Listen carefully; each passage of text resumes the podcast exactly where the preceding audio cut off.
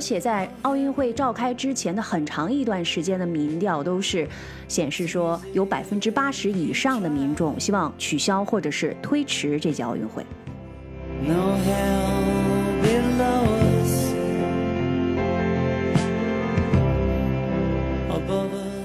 有一个教授，他是上智大学的一个政治学家，他说这一点有点像一个已经输了太多的赌徒，然后如果是开始之前退出。就只会确认已经造成了非常巨大的损失，继续下去呢，你就可以抱有一些大赢，但是啊大赢或者是全部收回的这个希望。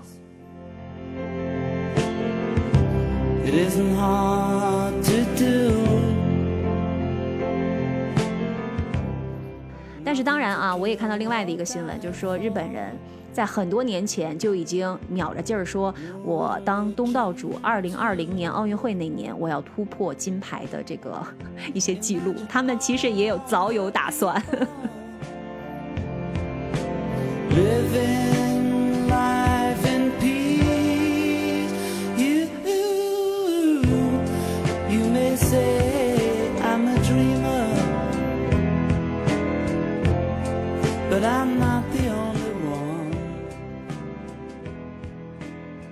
各位听众，大家好，欢迎收听第十八期的不上不下，我是小二。然后最近有很多很多事情都。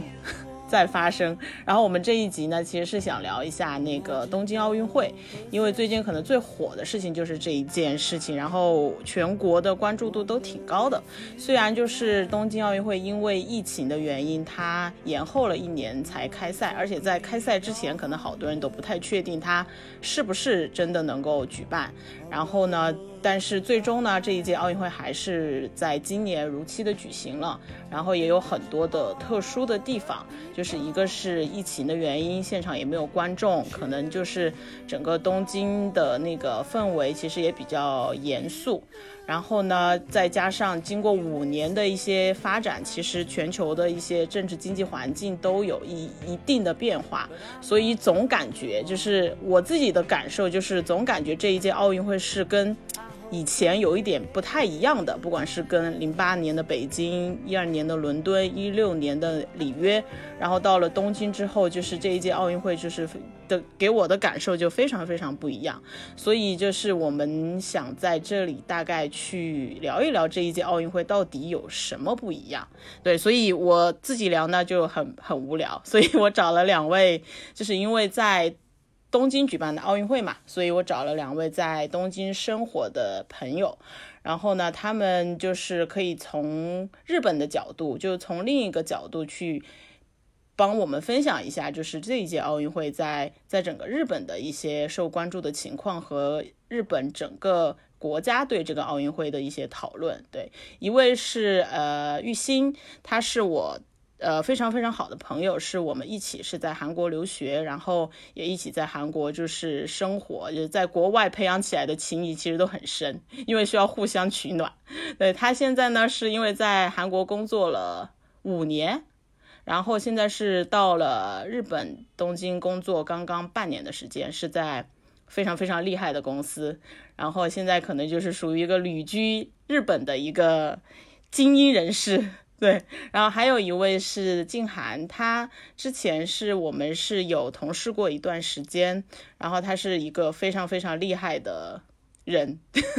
从各个方面来说都非常非常厉害。以前是在央视做过主持人，然后也做过就是内容的一些制片人，后来也做过一些创业的工作。现在他是因为家庭的原因，也是。呃，我感觉是有点定居在日本了吧，就是对整个日本、日本的文化呀，整个社会都都是比较了解的。对，所以我们请这两位非常好的朋友，然后也对也对日本非常了解的两位精英女性，跟我们一起来分享一下。那先请你们两位，就是大概简单的做一下自我的介绍，好不好？玉鑫，你先讲一下。其实小林刚才。介绍的内容哦，非常感谢，对我的评价这么高，感到很开心。但是有一点小林说的不对，就是我对日本其实不是不是特别的了解。嗯，我可能是一月份，今年一月吧，因为哦，我其实去年三月就是拿到了 offer，但是因为疫情的原因，日本一直处于关呃闭闭国的状态，所以我的签证是等了将近一年的时间，然后今年一月终于就是趁日本开了很短暂的时间溜了进来。来了以后呢，也是一直在家办公，哦，所以对日本其实接触，我觉得目前还是处于一个很初期的阶段吧，哦，所以今天今天小林叫我来，我也是就是抱着学习的。学习的一个一个心态，啊，对对对，不不不，你的视角也很重要，你对韩国比较了解，对吧？嗯，好呀，静涵姐姐，好，大家好，我是今天小二的朋友之二哈，在日本东京的静涵啊，我今天非常开心受到邀请，然后一块儿在节目上面来聊一聊，因为我们好久都。没有见到了是吧？因为疫情的关系，对，确实好像现在大家都见一面也很不容易。那我呢，对日本应该说有一定的了解，但是谈不上非常的了解。我是七年前曾经在日本生活过一年多的时间，然后回到国内创业呀，包括在一些平台工作。后来这一次来到日本。啊，应该是比较长期的会在日本生活下去。那我这两次在日本生活呢，其实心态上有比较大的这个变化。第一次有点被迫性质，就感觉说，哎呀，哪儿哪儿都不喜欢，太不习惯了。他怎么这样？他为什么这样？这次我是特别躺平的心态。就感觉说他就这样，所以对就不用挣扎了，他就这样。因为日本确实有它的文化的独特性，所以我倒觉得我这一次又选择来日本东京长期居住之后，整个的状态还有对日本的了解可能会更多一点。嗯，不过还在进一步的了解当中哈。对，大家也听出来了，我们静涵姐姐的声音非常的好听。就是有一种如沐春风的感觉，是。然后他自己也有一个播客节目，其实我们今天算在串台啊，串台哈，对，是是是。那播客节目叫做时差八小时，对，时差八小时。哎呀，这个串台前来串台哈，也回头也欢迎那个小二去我们那儿串台。我的这个时差八小时的这个名字起的原因呢，就是因为跟我搭档的另外的两个。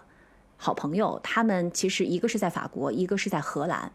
所以我们三个之间的这个时差是八个小时，一个是亚洲时间，一个是欧洲时间。这是为什么？我们起个名字叫时差八小时。然后呃，因为因为奥运它其实刚刚开始，哎，到今天大概已经开始了一个一个礼拜了，算是已经过一半了。然后第一个话题的话，其实是想聊一下，就是在整个奥运举办之前以及举办的过程中。就是两国对这个奥运的关注情况，因为我们的听众大大部分都还是在国内的嘛，其实对中国的情况应该是比较了解的。就是我个人的感受来说的话，因为我我们其实一直在做内容的一些创作嘛，然后做内容的同时，其实是很需要关注这些热点的。就比如说今年是不是要开奥运了，那我们是不是要做很多关于体育相关的一些内容？但是直到很今年很早。大概都到三四月的时候，有人来说我们要做体育的时候，我们都不确定，就是说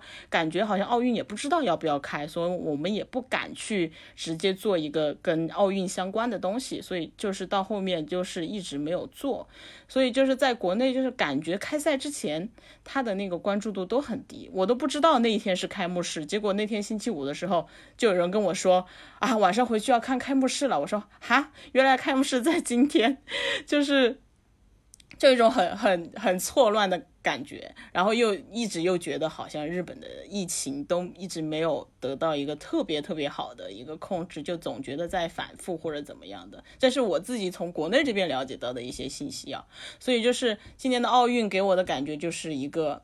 刚开始的时候就也没有人知道它就开了，然后开了之后呢，又感觉是一个在国内的整个不管是社交网络还是周围。人给的体感来说的话，大家其实都还挺关注的，就是怎怎的怎么来说，就是他开了，大家就会就会想要拿金牌，想要拿冠军，然后就会去讨论，就是就是想想请那个两位聊一下，就是在日本那边的情况是不是跟国内是有什么相同和不同的一些地方？呃，要不请静对，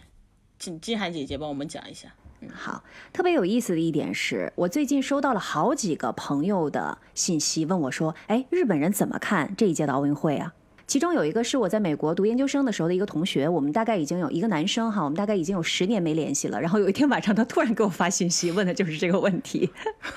可见这可能是很多人的一个共同的一个疑惑，说我们国内的这种观感是这样的，那日本人是一个什么样的感受？我觉得在日本有两种特别鲜明的不同的感受，就是日本民众是反对奥运。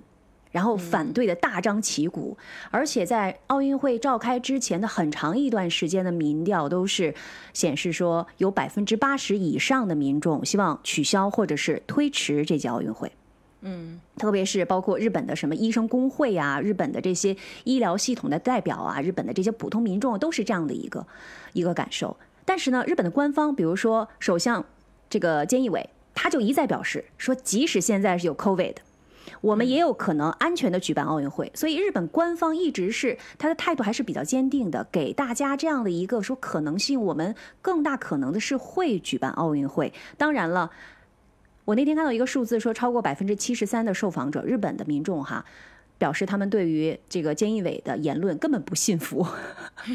后来呢，有一段时间，菅义伟突然他就有稍微有点松口了，他说：“嗯，日本政府不会把奥运会放在首位。”最终的这个决定权是在国际奥委会，所以说在召开之前，在整个的日本的媒体当中都有着两种非常截然相反的声音，这是非常有意思的。然后我再给大家举两个细节哈，一个是在开幕式的那天晚上，大家可能注意到日本的天皇出出席了，对，然后他就特别特别简短的站起来说了一句话，他就坐下了。他的说的这句话呢，其实就是简单的说。奥运会开始了，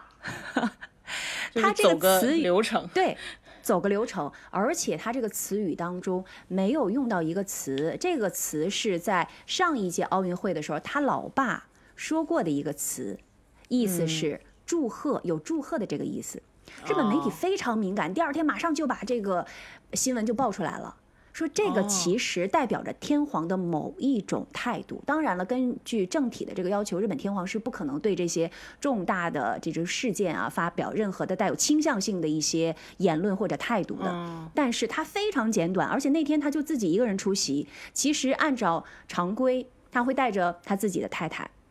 会带着这个所有的他的，比如说孩子啊什么的一块儿，可是他那天就自己去了，而且站起来就说，简单的说，开始就坐下了。我其实一直想听他会说些什么，但是由于他的发言过于简短，所以我还等 没等注意，他就已经结束了，嗯，非常非常的简短。然后还有另外的一个细节也很有意思，这一届的奥运会的赞助商之一，日本的公司 Toyota，就是丰田汽车。他本来是赞助商，但是他为了顺应民意，他决定在奥运会召开期间不会播出自己任何的广告。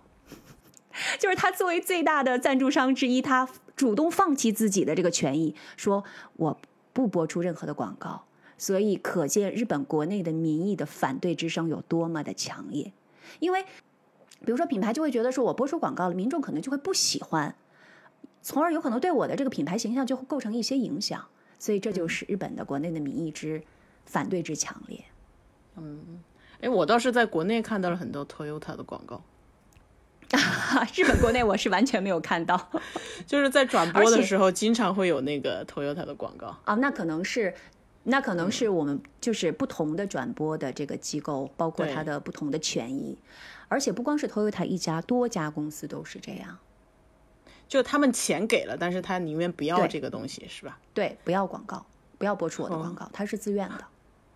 而且今年的所有的这些赞助商的这些企业，他们所有的庆祝 party 全都取消，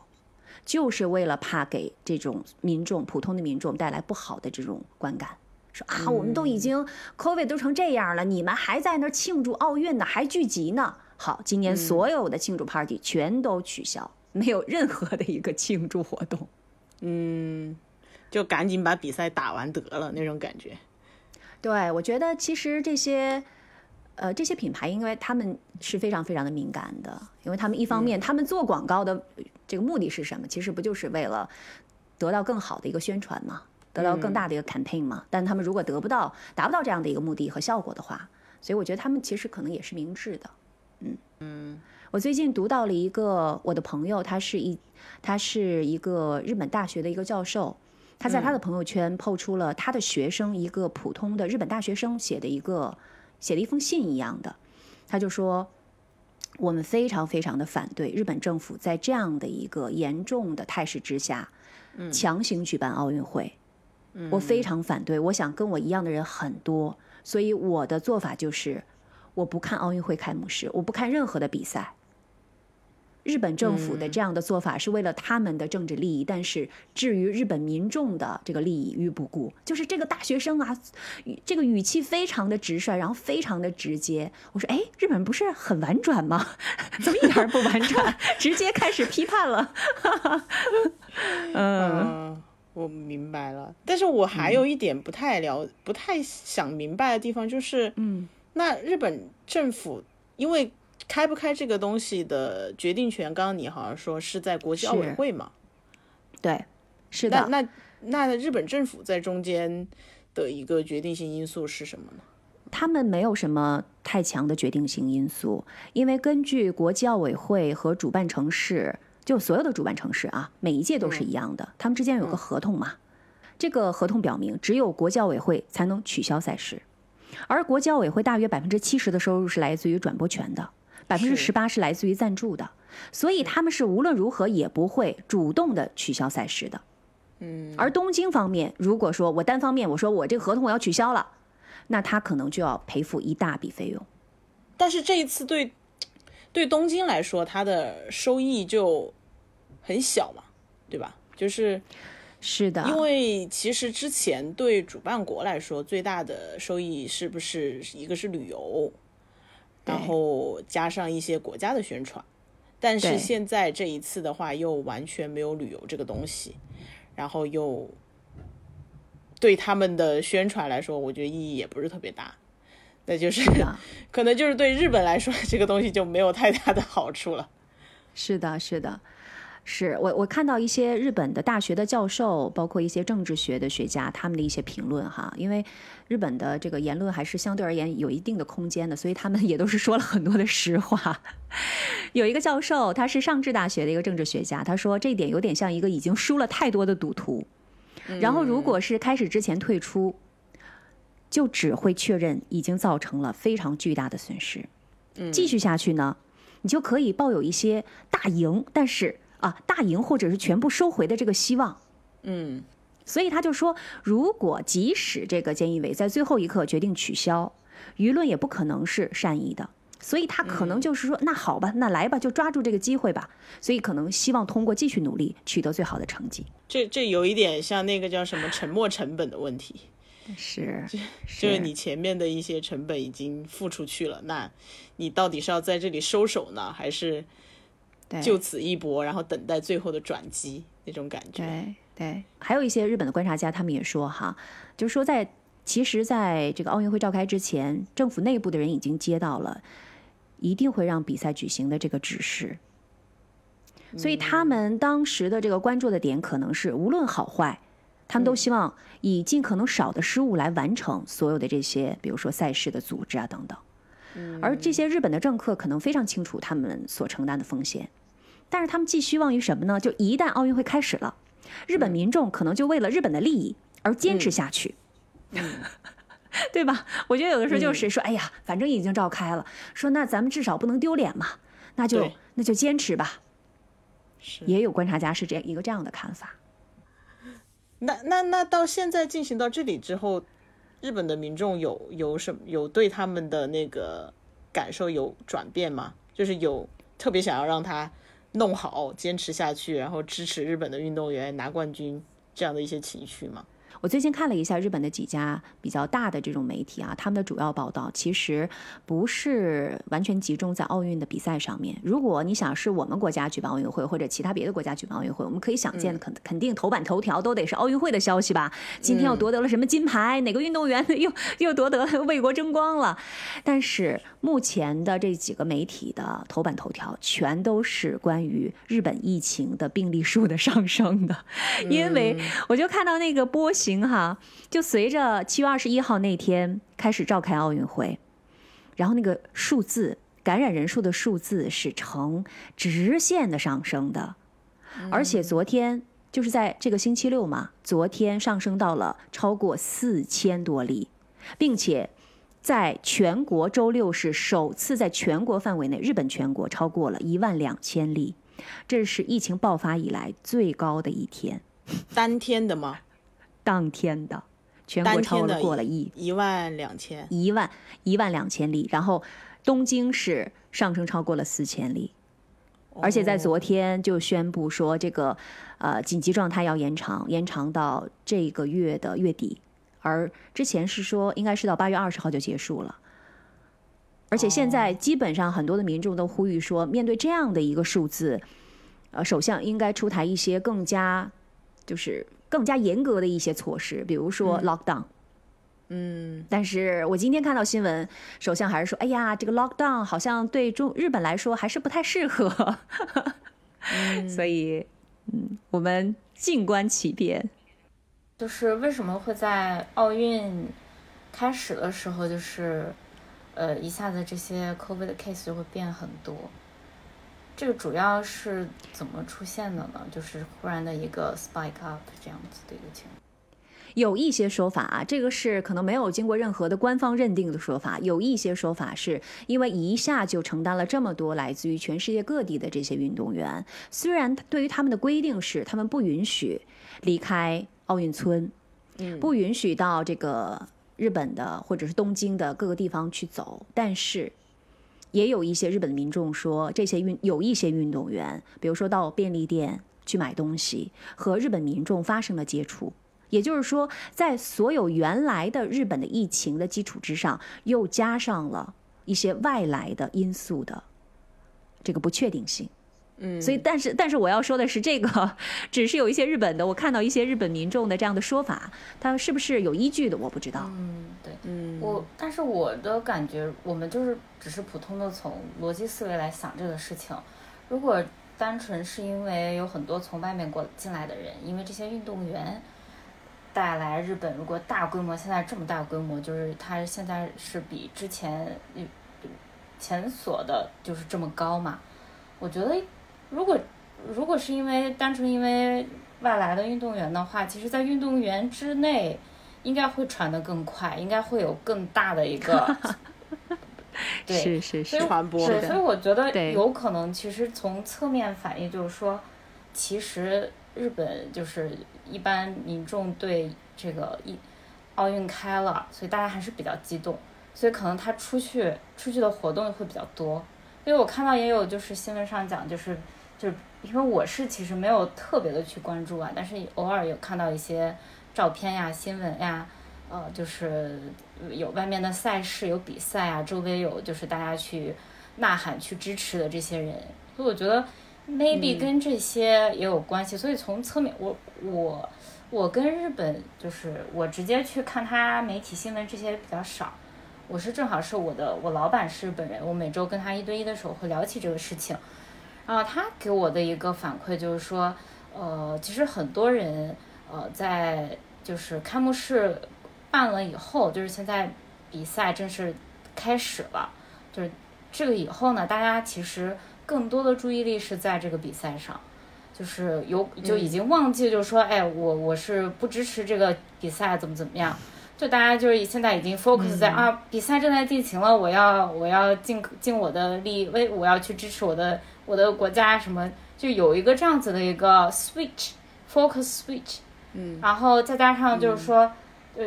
就是姐姐刚才也讲嘛，电台转播其实没有受到太多的影响。我老板给我的一个他的直观的感受就是说，他想看一些别的新闻他都找不到，随便换一个台都是在都是在转播讲奥对，运，都是在转播赛事，所以他就已经放弃了，就是觉得自己啊，好吧，那我就这段时间生活在奥运的世界里好了，我就不去太去关注别的事情。所以我觉得也有一部分人是嗯这样子的一个，对应该是对是的，是的，这个紧急状态是有什么限制吗？对人？他是他是这样，他最早的时候是限酒令，这个限酒令应该是在上个月取消了，但是取消限酒令之后，又像玉鑫说的一样，又有了一些更加具体的规定，就是说只能两个人喝，而且只能是从中午的十一点到晚上七点才提供酒，然后每一次你喝的时间不能超过九十分钟。但是就是这个也很扯，你知道吗？就是难道你有什么科学的依据证明说超过了九十分钟你的？感染的几率就更高了吗？还是说三个人喝酒就一定会感染，两个人就不会？就我也觉得这些所有的一些政策也是很缺乏依据的。对，回答刚才小二的这个问题哈，这个紧急状态其实没有什么，就除了我们说的刚才的限酒令，然后现在应该是晚上八点钟之后，所有的餐馆是关门的，所有的商场是关门的，所以其实就是说你八点钟之后你没地儿可去，你就只能回家了嘛。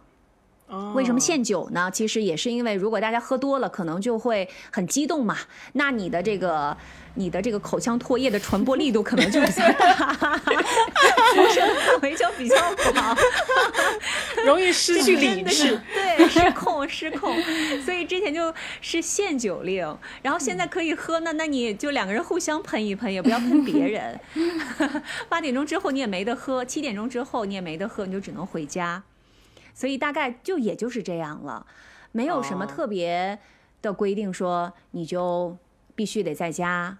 啊，你必须不能去上班，在家工作都没有。其实现在很多的日本的公司依然还是，就是日本的公司哈，还是依然是要求，或者是说一半的时间至少你需要出现在办公室里面，然后去上班的。嗯，明白。所以电车上的人并没有变少，哎，你知道吗？嗯。这个就是国日本国内对整个奥运的一个感受。然后我们下一个的话，其实我自己列了一个题目，是想聊一下奥运本身，因为我我自己可能是一个挺喜欢运动的人，就是 各各种各样的运动可能都看一点，然后自己会玩的呢。对，小林的身材现在特别棒。就是不是，但是最开始可能还是还是为了减肥嘛，然后后来又是打羽毛球啊，以前小时候也打过乒乓球啊，然后跑步啊什么的，对，然后也也打过也打过一点点的网球，但是网球因为比较难，所以没有打得很好，但是比较喜欢看，对，所以就是整个运动这方面来对我来说是还是一个很很喜欢的一件事情，所以我自己呢，就是我感觉我从。小时候吧，就一直觉得奥运会是一个很神圣的事情，就是因为一个是它举办的周期又比较长，就是它四年才才来一次，就它的仪式感就很很强。然后就每一每一每一次举办的时候呢，就会有很多人坐在一起看，就那个时候都没有电脑啊什么的，就必须看 CCTV 五，然后就可能是朋友啊一堆啊，周围邻居啊那种，大家一起一起看的那种，然后又对国家的这种情节特别特别的。浓浓烈，就是只要是我们中国的选手出来了，就开始啊呀，然后一定要得冠军，什么乒乓球、游跳水这些的。所以就是就是从奥运本身来说，我是觉得它本身的意义还是很大的。就是我我自己在喜欢看运动，然后虽然今年都已经在上班，然后没什么时间，但是只要有时间的时候，都会打开那个轮播，不管是播到什么样的运动，都会去看。就就是我我感觉它就是这这一方面的这个作用还是很强的，然后它它还有一点就是很好的一点就是让你能够关注到可能永远不会被关注到的一些国家和运动，是的，是的，是的。就是你开幕式的时候，我们不是有很长一段时间都是运动员进场嘛？嗯，然后你就会发现，真的有很多很多的国家，你根本都不知道，就是这个世界上还有过就对吧？还有这样的一些地方，然后可能这一届还是有这样的感受。是的，我跟你是，然后就来了，就可能来了两个运动员，来了三个运动员，然后就是那就总总感觉整个奥运以前给我的感觉就是它是要促进世界的和平。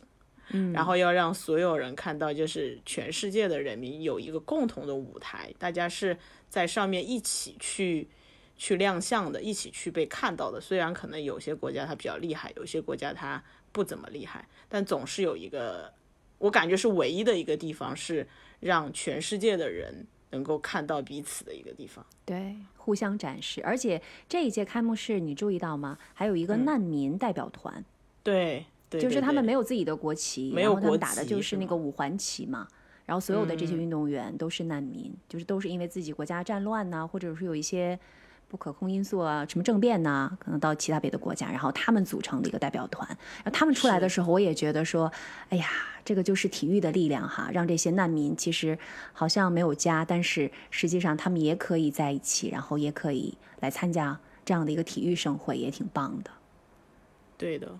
对。那你你们就是有什么特别喜欢看的项目或者是运动的类别吗？刚才小二说的，说奥运会就可能会看到很多不熟悉的国家。其实我这一次的奥运会看了很多我不熟悉的运动，包括这一届奥运会才加入了很多新项目，比如说滑板。哦是今年才有的吧？冲浪是是今年才有的吧？还有那个自由式小轮车，你们看过那个自由式小轮车吗？没有，哎那个也是很极限运动的一种，对吗？是的，是的，是的，哦它就是那个小车，然后车头可以三百六十度旋转，然后可以，它其实非常危险。你一般的这个选手戴着头盔，戴着牙套，然后他要在那个比如说坡上面，然后骑上去之后，在空中做一些动作，因为那个车头三百六十度可以旋转，所以他会把那个车头进行旋转，或者是他整个的人和小车在一起进行旋转，非常的危险。然后包括那个冲浪。因为原来我是在夏威夷学过冲浪的，虽然我学过哈，但是冲的并不好，而且我现在历历在目，就是因为冲浪是这样的，它和任何其他别的运动，我觉得都有点不一样。其他别的，嗯比如说乒乓球，那这个小二知道，乒乓球咱们就在场馆内是吧？网球、羽毛球，冲浪不一样啊，你得跟自然合作，你还得利用它。然后自然还那么不可控，而且那个浪大，你就浪大才冲得起来呀、可是浪大多可怕呀！就直到现在我都想得起来，说我在夏威夷冲浪的时候那种心里面紧张的手脚都僵了。然后它真的是一个需要极大的体力的，包括极大的这种勇气来面对自然的这种挑战。所以这一届的冲浪我也是看得特别特别的开心，而且还有一点。哦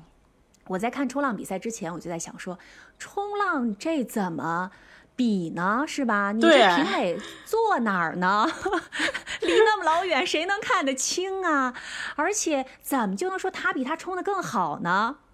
然后我那天就看了一下冲浪的比赛，特有意思。冲浪的这个比赛呢，它是所有的评委是坐在一个高处的那个一个台子上面，所以他能够俯瞰，包括也借助一些现在的一些，比如电视啊转播的那些镜头啊，啊可以给他们一些近镜头。然后每个运动员可以冲半个小时，嗯，这半个小时当中肯定过来很多很多浪嘛。这半个小时可能过来三十个、四十个浪，但是你选择冲二十五次，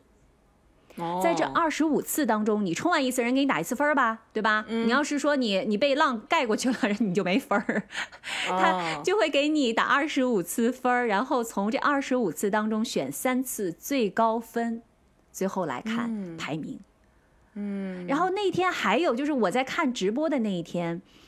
因为第二天热带风暴就要来了，所以本来的原定的计划冲浪比赛是在第二天的上午的，但是因为热带风暴根据天气预报要来，所以他们就说行吧，那咱们就提前一天的下午举行吧。但是由于你知道这个热带风暴已经 on the way 了，所以那天浪特别特别的大，哇塞，真的是狂风卷着巨浪啊！呃，巴西的男选手获得了金牌。然后他在冲的时候，他的在决赛当中哈、冲的第一次就把自己的板给冲冲断了，所以你就可见，真的是太有意思了。对，而且你知道那是一个公开的一个海域，公开的水域啊，嗯啊，不是说圈起来的。虽然当然那个地方就是在千叶县嘛，它是一个冲浪的一个特别好的一个地方。然后其实很多很多的，呃，就原来就吸引了很多的一些冲浪的高手去那儿，但是它是一个公开的水域，所以它其实有很多很多的不确定性。所以那天我看冲浪比赛，真的是让我觉得哇塞，太帅了啊！特别是那些女的冲浪选手，就真的是乘风破浪的那种感觉，太精彩了。我这一次看奥运，其实感觉挺不一样的啊！我这次为了看奥运会，买了一个电视，买了一个五十寸的电视，因为我已经很多年没有看过电视了，因为原来都在你家里之前是没有电视吗？我没有，我我虽然这个年龄不是移动端一代哈，但是我已经是使用移动端很多很多年，我 基本上是没有电视，因为原来在平台做节目做制片人，其实我们都是用移动端已经习惯了，是，所以我基本上都用手机看。但是这次我说为了全面的 看更多的奥运项目，特意斥巨资买了一个电视，然后每天就特过瘾跟那儿看。然后这次还有一个特别不一样的感受，就是我不是在中国看比赛。啊，我是在日本看比赛。我记得原来好像我看的这个奥运比赛，大部分都是中国队对是对战某一个队哈。但因为这一次日本队，呃日本是这个东道主，所以他转播了很多的其他的一些就是非日本队的一些比赛，所以我就使得我有机会看到很多的不同的国家的队员的他们的比赛。嗯，我就感，而且我真的是，因为我们完全没有立场，你知道吗？我说，哎呀，嗯。这个法国姑娘真棒，哎呀，那个土耳其的也特别棒，喂，加油加油，就感觉到嗯。真的是体育不分国界。然后我就，哎，我真的是觉得很美啊啊，就会对相对而言是这样的，就而且很真的很奇妙，而且我感觉好像我在很多的时候看到一些就被迫的就缺乏主场感。就是我不知道，嗯因为我不是在看中国队对抗另外一个，就原来我们会觉得啊，中国队出来了，一定要振奋，一定要哎加油啊！就我现在觉得啊，他们做的真棒啊，然后就会想去了解这些不同的国家的运动员背后的故事。原来可能没有这样的机会，包括不同国家的运动员，他们的培养机制也不太一样。所以你看，很多的运动员，他们在这个国家，就是我那天看到一个什么样的比赛？我想想啊，啊，我那天看到法国队的一个姑娘，黑人姑娘，她得了柔道的比赛的银牌。虽然，呃，柔道相对于法国人而言也算是优势项目，但是柔道这个项目绝对是被日本选手长期霸占的。是的，但是我那天看到这个升起来国旗，然后第一名金牌是日本人日本队的选手，然后第二名就是法国的那个姑娘，然后第三名是巴西还是哪儿的，我就觉得哎呀，就是这些西方的面孔，然后这些非传统项目的这些运动员，他们也能够获胜，其实一定是付出了更加。就是我们难以想象的那些努力，所以我觉得真的是每一个运动员，无论输赢，都特别值得尊重。是的，对我我们我今年看的确实是少一些了，因为好像是工作的原因吧，总感觉好像没有以前看的多，因为每天都要去上班。但是有好处，是因为中国跟日本没有太大的时差，所以一些比较精彩的赛事的直播还是可以看到的。但是确实在在国内，它转播的大部分还是中国的比赛，因为一个是中国参加的项目就比较多，就是我们本身派出去的运动员就很多，然后所以可能每一个时间段都会有中国队参加的一些项目，那我们就肯定是有那些项目可以看。虽然现在网络上其实你是可以看到所有的比赛的所有的转播的，但是如果一些那些转播的话，我看不太懂又没有解说的情况下，会有点有有点懵。就就是我也看了一些，对玉玉鑫有没有看到一些你觉得特别好玩的？我是对那个滑板，嗯，但是我也没有看了直播。我是跟我老板 聊的时候，他有跟我讲到是滑板，所以我专门去找了一下，看了一下那个小姑娘，他们是男子和女子，好像都是日本有都有夺金牌吧。然后女子是一个十三岁的小姑娘，然后也是最年轻的一位就是金牌获得者。然后我看了一下。我是觉得特别神奇，因为我比较关注，就是因为我我这次，我来了日本，我来日本之前对日本没有什么太大感觉，但我来了日本以后呢，我觉得我就开始越越来越喜欢这里，而且由于这个嗯，这个奥运的事情，就是一波三折，我就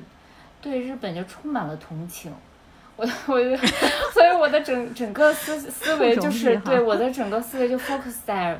就是它能给日本带来什么好处，我就在想。我想这是嗯十三岁的小姑娘，我就在网上就读，然后就看，因为很多现在日本的这些就是玩滑板的这些选手，大部分是其实他是在美国做了 training，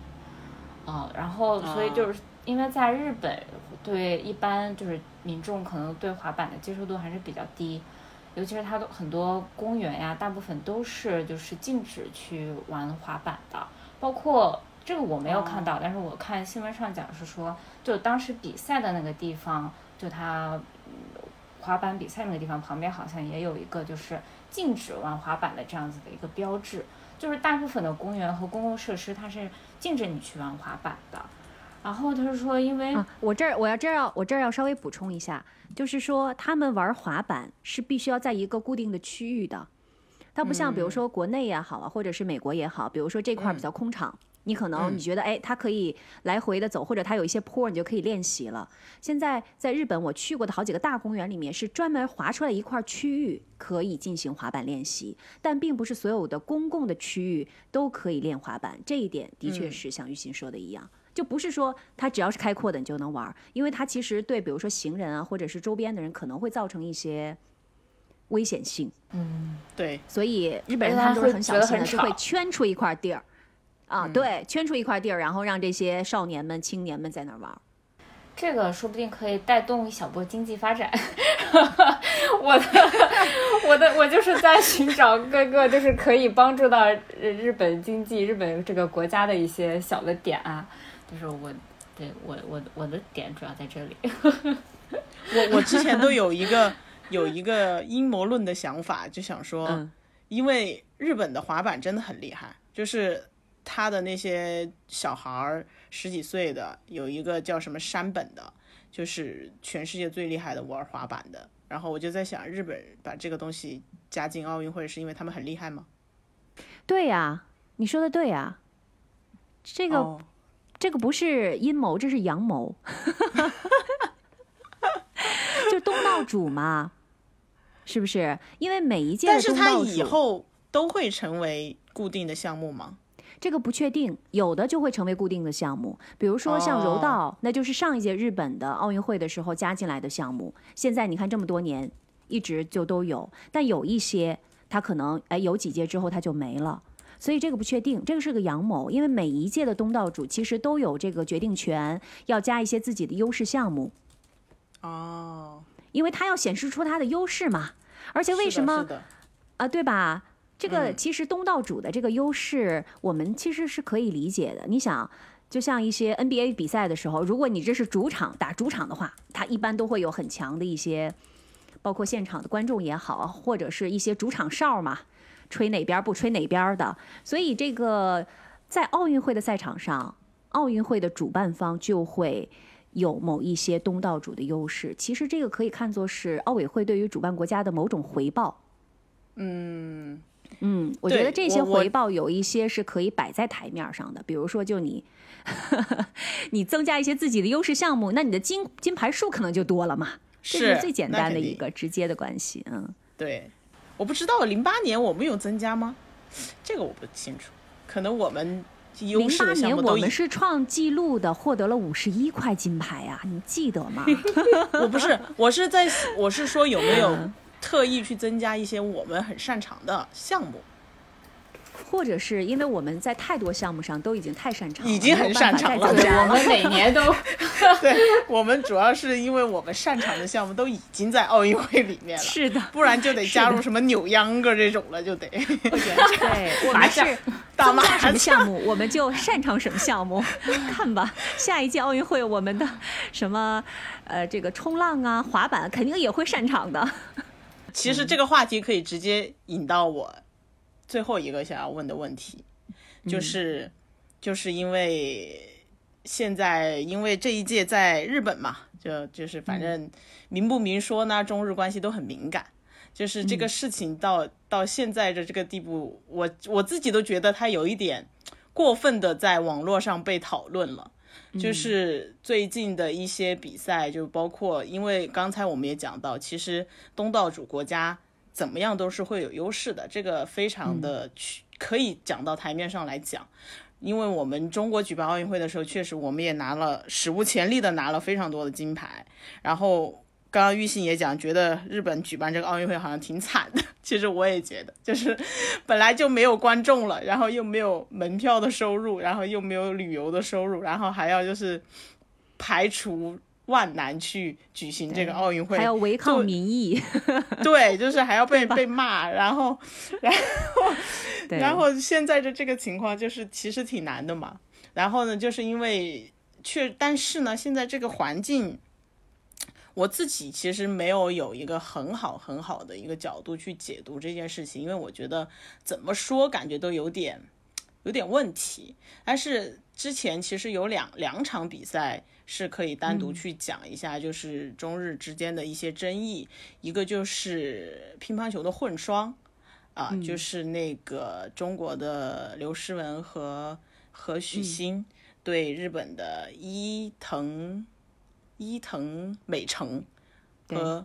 水水谷隼，对，就是那一场比试比赛。还有一个就是体操的男子全能比赛，就是其实这两场比赛就是好巧不巧呢，我都全程看了。就是这两场比赛，我是全程都有从头到尾把它直播都看了的，所以我其实是很了解他是怎么，我们是怎么输掉的，对方是怎么赢掉的一个过程。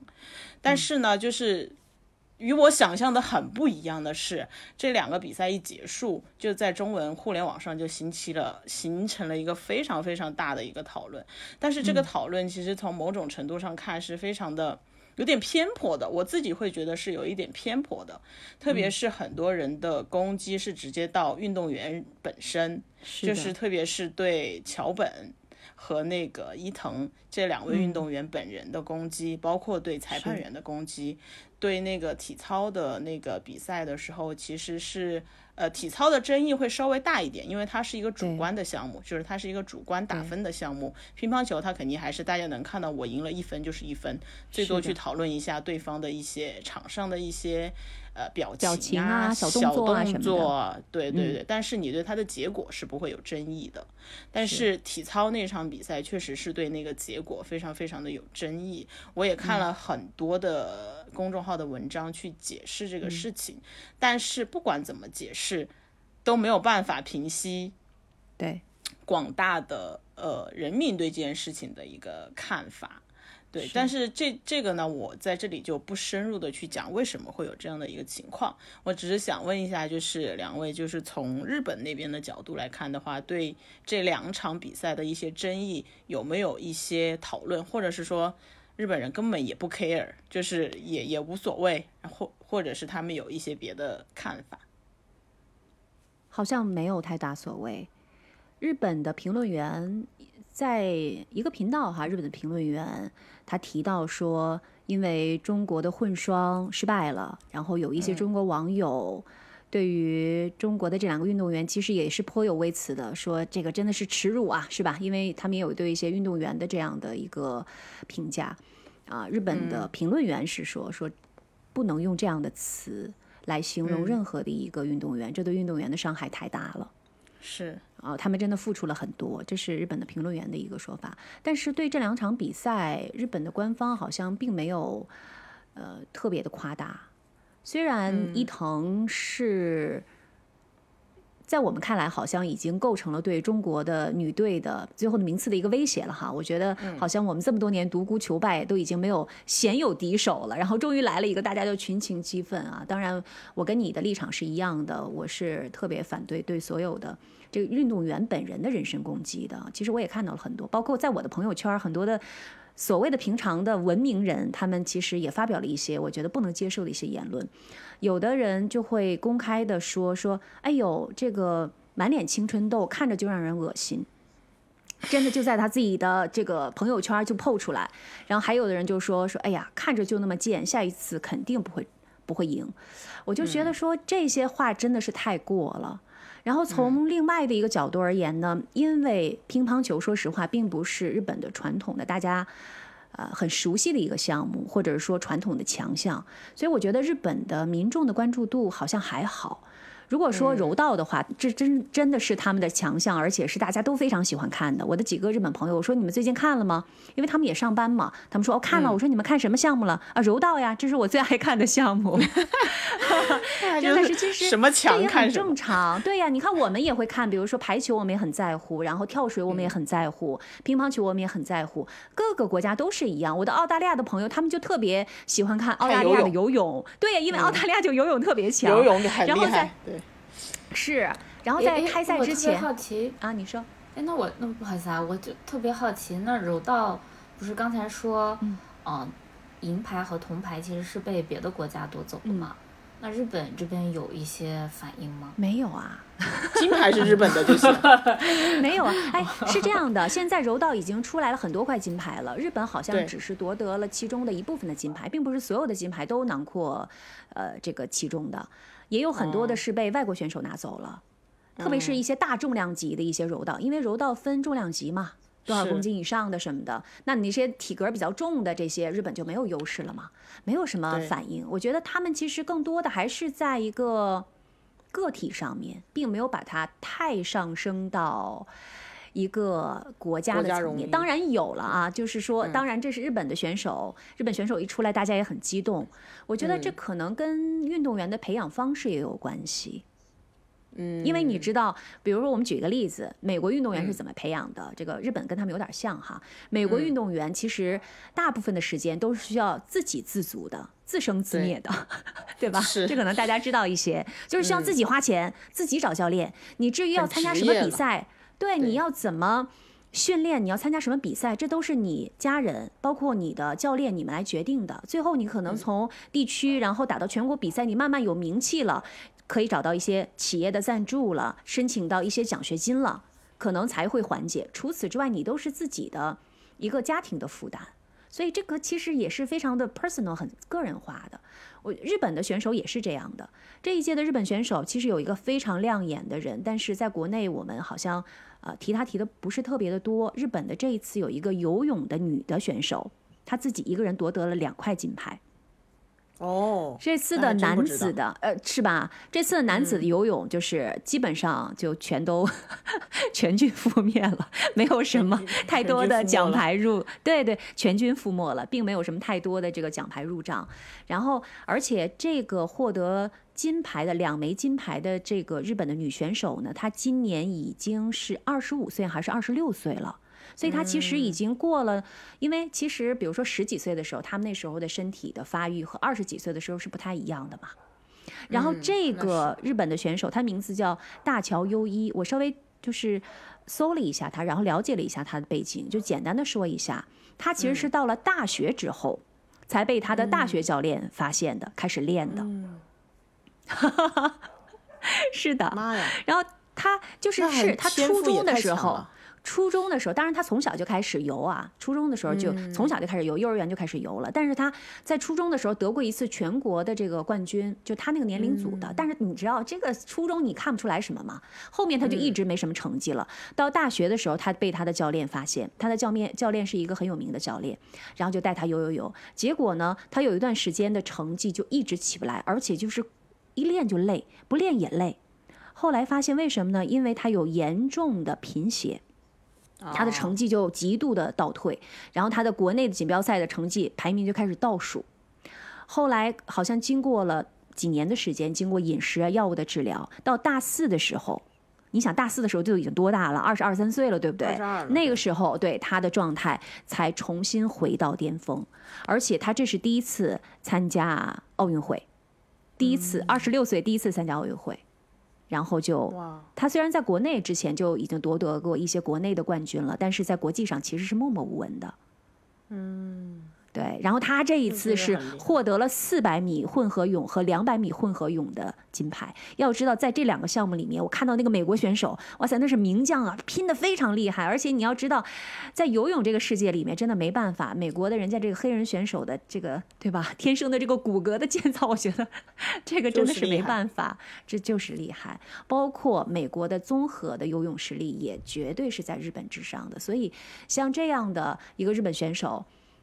他是那么大器晚成的一个人，然后其实也就是大学之后，然后大学教练一直在带他。你看，我觉得其实这个也能从另外一个侧面来代表，就是为什么日本他们不太会说我赢了一枚就怎么样，输了一枚就怎么样。但是当然啊，我也看到另外的一个新闻，就是说日本人在很多年前就已经秒着劲儿说，我当东道主，二零二零年奥运会那年我要突破金牌的这个一些记录，他们其实也有嗯。早有打算。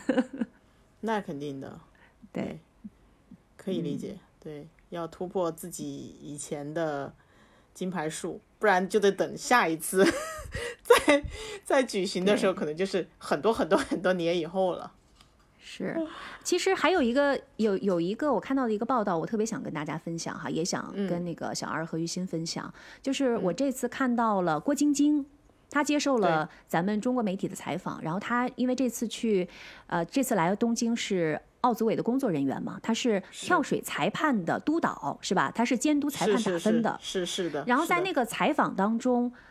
我注意到他的回答。他说：“哎呀，我虽然做了那么多年的运动员，他说，但是其实我对于裁判如何判罚的细节，我不是非常清楚。哎，这一点我特别特别特别的意外。我心想说，你是奥运冠军，你肯定知道是吧？怎么你就得不了这么高分？他说不是的，他说我知道怎么样，我应该怎么跳是好的，但是我不知道，比如说如果稍微有一个扣分，一个侧身，一个什么小动作，叫扣多少分，这些我不知道。所以当时我就想说，哦，原来。”连一个这样的一个 level 的世界冠军，他都不是那么那么了解这些裁判判罚的细节。那我们这些吃瓜群众，其实真的就吃吃瓜就好了。就是大家有的时候，我觉得太激动了，说：“哎呀，他怎么那个腿叉出去了？怎么给他冠军了？” 啊，他怎么就没给他冠军？我心想说，嗯，可能我们能普通的这些吃瓜群众能看懂的，就是稳不稳，水花大不大，别的我们就看不懂。看跳水，看跳水只看水花，看体操只看落地，只有这两个东西可以看。是的。就是我们看不懂别的，可能就说，哎呀，这个水花压的特别漂亮，这个肯定裁判肯定给高分。但实际上有的时候可能也未必给高分，因为我觉得这个可能裁判是打分也是非常专业的。然后那天郭晶晶就是在采访当中非常非常的谦虚，那个记者就问他说：“那你现在应该适应了吧？”他说：“没有没有，我还在学习当中。”啊，一个奥运冠军，而且得了那么多嗯。多金牌的一个奥运冠军，他依然不是非常清楚裁判打分这里面的所有的细节，更何况我们这些 所谓的，是 是吧？四年看一次比赛的这些观众们，是的。其实我们对他们的关注，真的真的也就是四年这一次，而且这一次其实只有两个礼拜。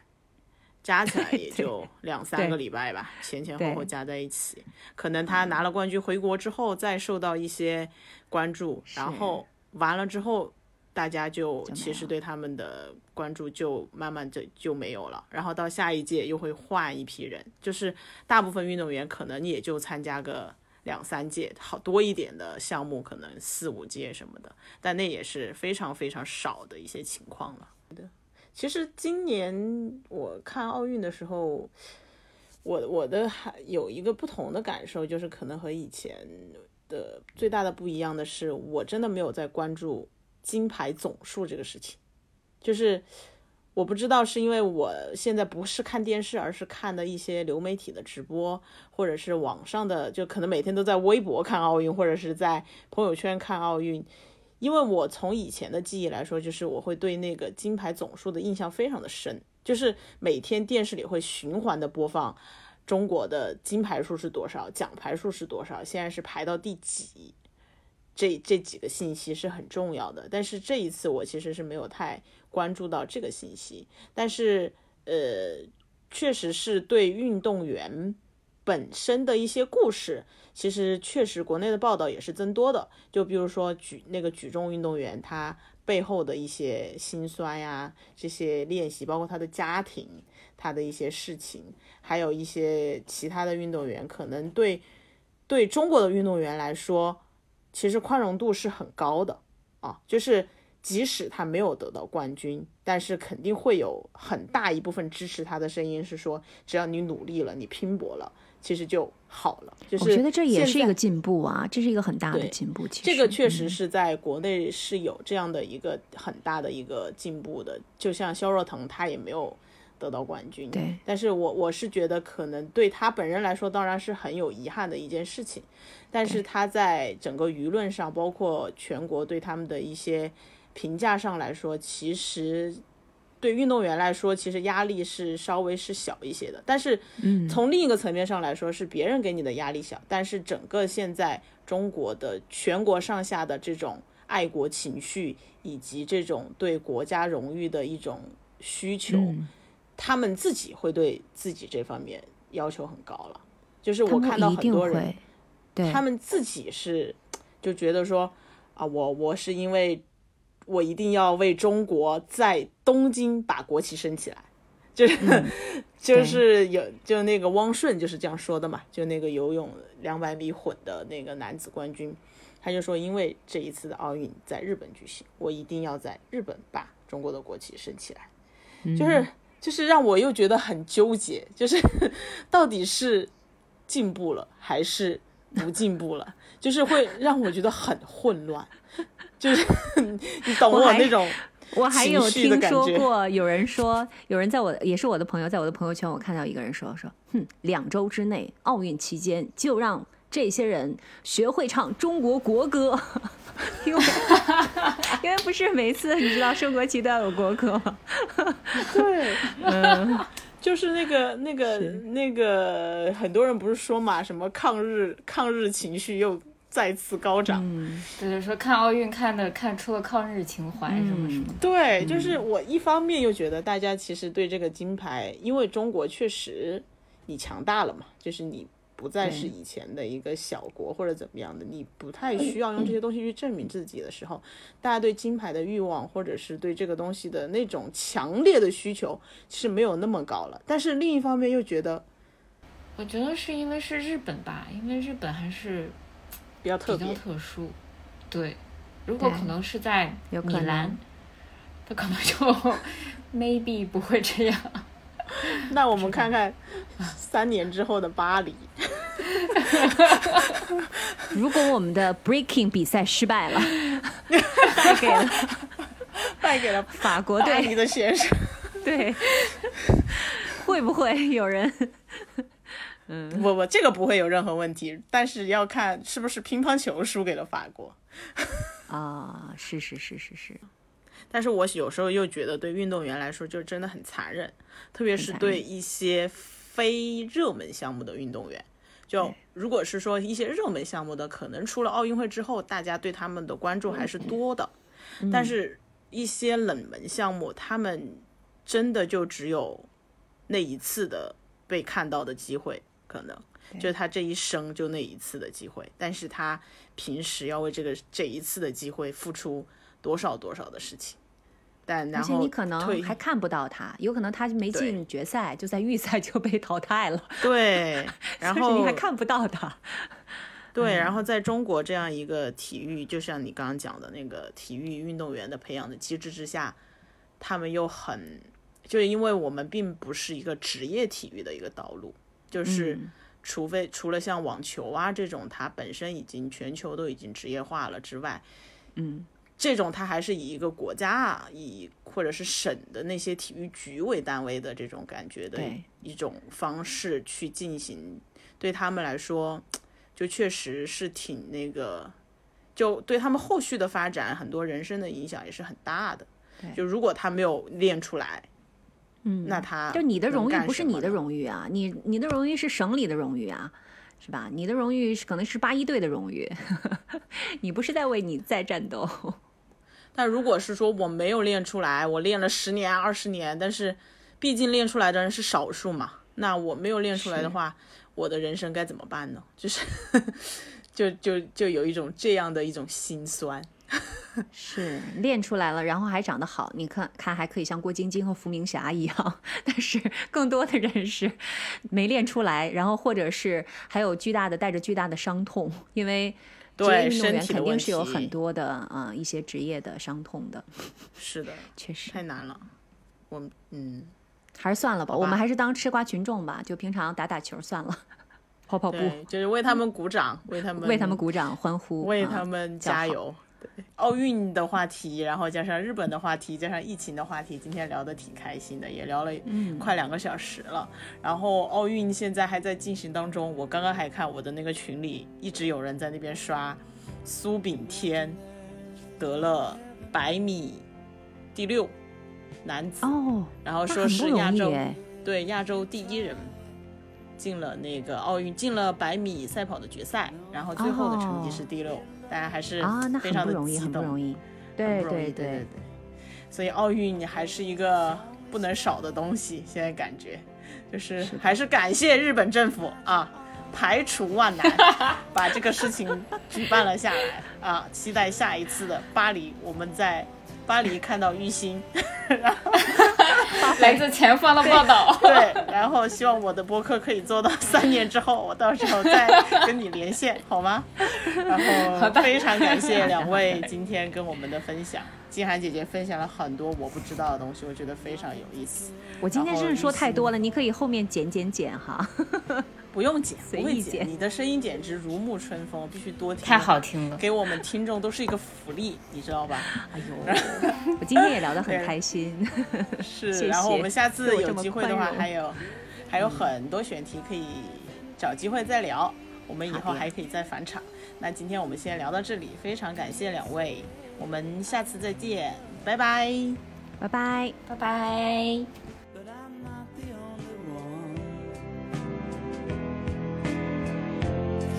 hope someday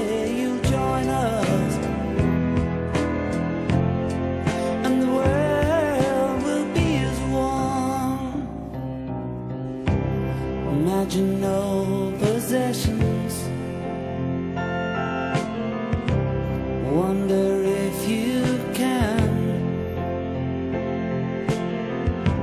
No need for greed or hunger. A brotherhood of man. Imagine all sharing